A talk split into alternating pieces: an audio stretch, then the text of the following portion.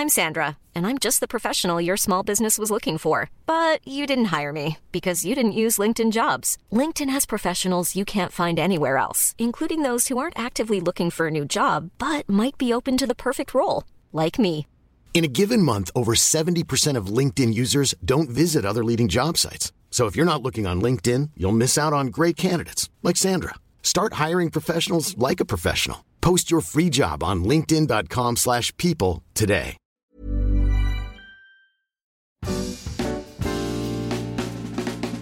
Statens økonomiske støtte til landets museer skal laves om. I regeringsgrundlaget står der, at den nuværende SVM-regering vil gennemføre en museumsreform med kulturminister Jakob Engel Schmidt i spidsen. Staten uddeler hvert år over 400 millioner kroner til danske museer. Men de sidste 10 år, der har fordelingen af støtten fået kritik for at være skæv og ugennemskuelig. I Kulturministeriet der arbejder man på en ny reform, der skal sikre en færre fordeling af pengene til museerne. Og nu er en arbejdsgruppe så klar med en række anbefalinger til, hvordan sådan en den kan se ud.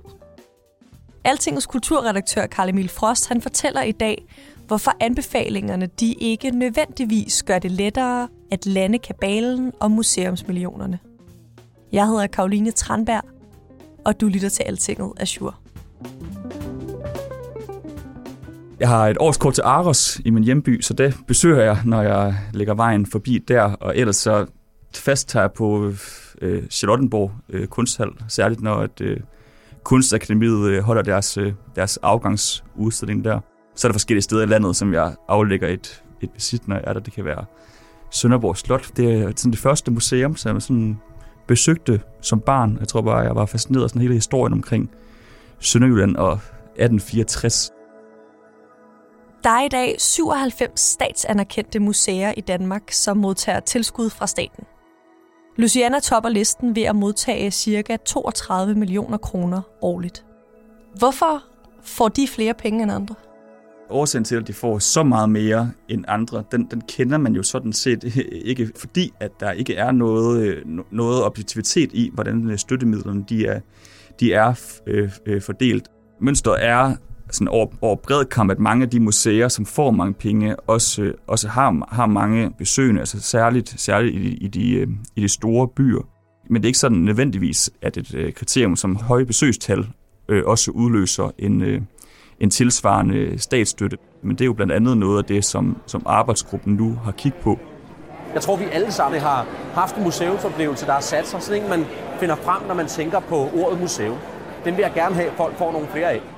Det lader jo til, at sådan en museumsreform vil betyde en del for øh, kulturminister Jakob Engel Schmidt. Hvorfor er det, det er så vigtigt et projekt for ham? Altså, den siddende regering har, har for første gang skrevet direkte ind i regeringsgrundlaget, at man vil reformere kulturområdet og specifikt fremhæve museumsreformen som noget, der skulle øh, tages fat på. Så dermed har regeringen jo bundet sig til at skulle løse den her opgave, som har været diskuteret i øh, et årti. Så fremhæver han jo selvfølgelig også meget det her med, at der altså er tre øh, tidligere kulturministre, som har øh, forsøgt at lande den her øh, reform, og nu er han så den fjerde i rækken, som for alvor skal, skal prøve at øh, tage hånd i hanke med den her øh, velkendte problemstilling, som i, altså i kulturlivet sådan altid har været i tale som den her store gordiske knude, som man ikke har kunne få løsnet, løsnet op i. Er tiden så til at ændre kriterierne for øh, museernes statsstøtte nu? Det er i hvert fald svært at forestille sig, at, at øh, vi får bedre politiske muligheder for det. Altså hvis man ser på, at vi har en øh, flertalsregering for det første, så har vi også en kulturminister, som sidder i regeringens magtfulde koordinationsudvalg, og dermed jo på papiret er den mest magtfulde kulturminister siden, siden Brian Mikkelsen faktisk jo. Så derfor kan man sige, at, at selve det at lande reformen det er svært at se, at man skulle kunne øh, få bedre muligheder for at komme, at komme i mål med det. I Aarhus, der får man 67 millioner. I Odense får vi 7 millioner. Jeg er ikke nødvendigvis ude efter de andres penge, men jeg er ude efter øh, en mere ligelig øh, og en balanceret tildeling af midler. Alle kan jo regne ud, at der er langt fra 7 og så op til de øh, 40-50 millioner, vi burde ligge på. Det handler egentlig ikke om øh, klapjagt, det handler om solidaritet. Hvordan fandt man ud af i tidernes morgen, hvad for nogle museer det er, der skal modtage øh, statsstøtte? Hvis man tager fat i hvert fald i forhold til, det, hvordan, hvordan det er i dag, og de udfordringer, der er med fordelingen af statsstøtte, så er det i høj grad altså historisk betinget.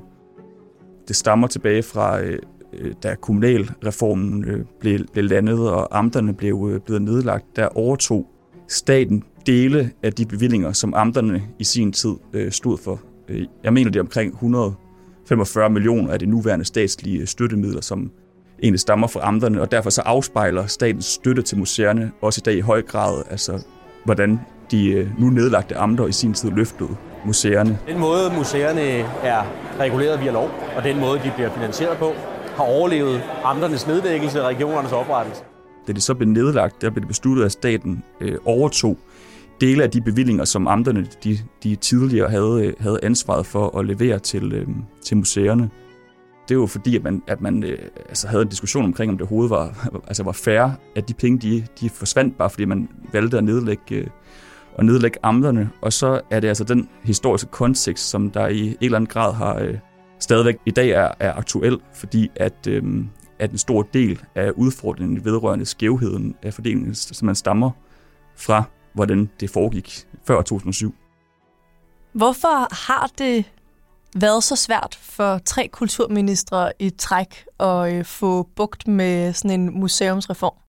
Altså det er en reform, som alle anerkender meget, meget hurtigt kan udvikle sig til øh, altså noget betændt affære. Først og fremmest fordi, at vi har alligevel 97 øh, statsanerkendte museer fordelt over hele landet. Og det er nok bredt anerkendt, at du ikke kan gennemføre den her reform, uden at det kommer til at gøre rigtig, rigtig ondt øh, på nogen, som jo ikke står og føler, at de har øh, et overload af, af penge til at, at gennemføre deres, øh, deres øh, udstillinger. Ude lokalt, så øh, har fortællingen i hvert fald været, at en af de ting, der har stået i vejen for at lande den her reform, det, det er, at der er nogle store lokalpolitiske interesser, som øh, de enkelte øh, ordfører godt kan kvise sig lidt ved, og, øh, og skulle give sig i kast med, i takt med, at, øh, at både altså kommunalvalget nærmer sig, og folketingsvalget valget nærmer sig, så vil man øh, nødig sætte sit navn på øh, en aftale, som øh, risikerer at koste øh, det lokale museum i opstillingskredsen dyrt. Nu har en arbejdsgruppe jo så præsenteret Kulturministeriet for deres anbefalinger til, hvordan en ny øh, museumsreform den kan se ud. Hvem øh, har siddet i den her gruppe, og hvad har de foreslået? Ja, altså det er jo en, en, en sådan relativt bred skare af, af medlemmer af den, her, af den her arbejdsgruppe. Altså det er statskundskab og øh, Claus Schul, som har været formand for den, Mikkel Bog, den sådan for nylig afgående museumsdirektør ved Statens Museum for Kunst. Han er også repræsentanter øh, udpeget fra erhvervsorganisationen Dansk Industri og, øh, og Dansk Erhverv.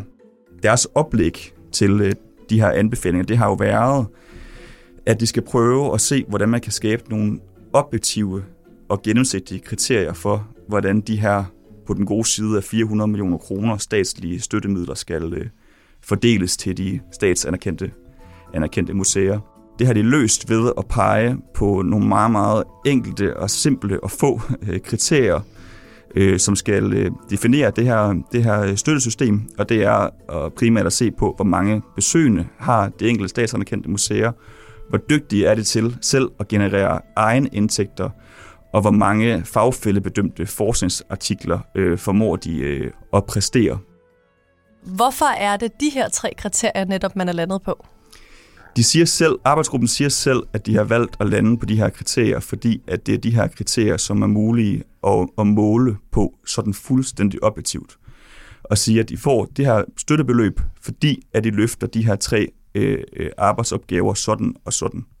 De her anbefalinger, arbejdsgruppen er kommet med, er det nogle kontroversielle forslag? Det kan det sagtens udvikle sig til. Noget, noget som organisationen Danske Museer virkelig har lagt vægt på i, øh, i mange år, det er, at det bliver fuldstændig afgørende at få øh, fast defineret, hvad det egentlig overhovedet er for nogle opgaver, som de statsanerkendte museer skal løfte for at, øh, at udløse de her statslige øh, støttebevillinger.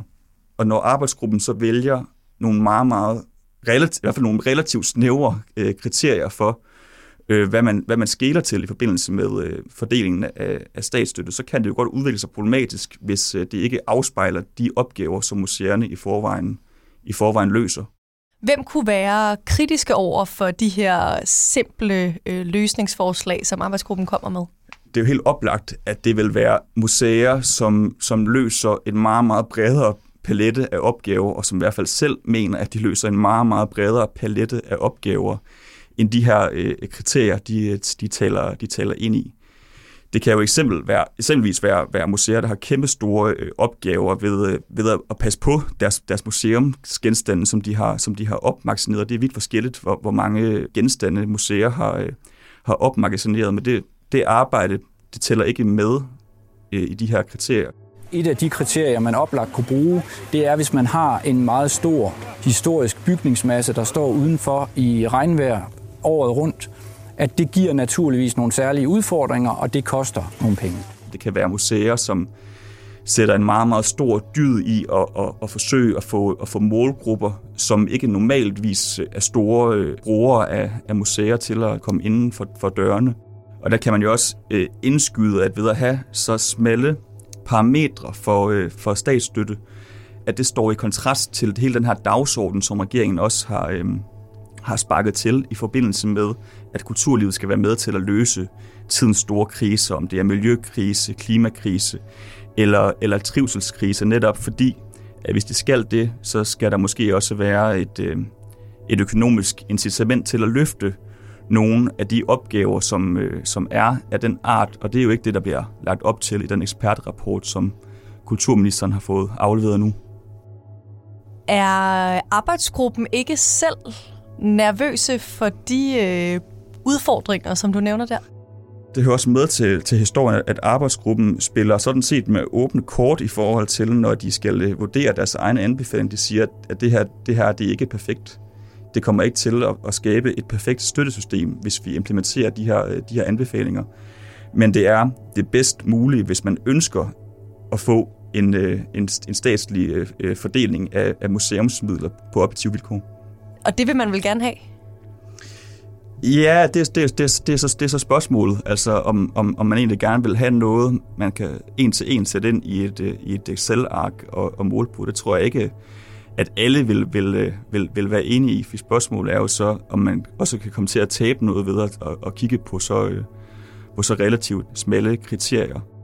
Man kunne, man kunne også gøre andre ting selvfølgelig. Altså når man taler med altså, eksempelvis økonomiprofessor øh, Per Nikolaj, Nikolaj Buk, han har jo øh, været ude og gøre opmærksom på den her, på den her problemstilling, blandt andet på, øh, på LinkedIn, hvor han øh, øh, i hvert fald revser dele af den, af den støttestruktur, som bliver, som bliver lagt op til, netop fordi han har en pointe om, at det går ikke, at alle sådan helt grundparametre for museernes øh, egentlige vilkår at de ikke nødvendigvis øh, tæller med i kriterierne, når man taler, når man taler statsstøtte.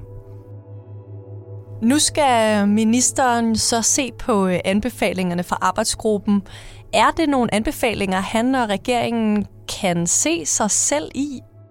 Altså det, det ved vi jo sådan set ikke rigtig så meget, så meget om endnu, fordi at, øh, det er begrænset, hvor meget øh, kulturministeren har fundet anledning til at kommentere på de her, på de her anbefalinger øh, øh foreløbig. Men hvis man havde regnet med, at, at den her rapport kom til at løse alle de helt øh, åbenlyse udfordringer, der er på det her område, så bliver man i hvert fald skuffet. Men det tror jeg heller ikke, at øh, Jacob Engel Schmidt og øh, hans, øh, hans embedsfolk i, øh, i Kulturministeriet øh, øh, har.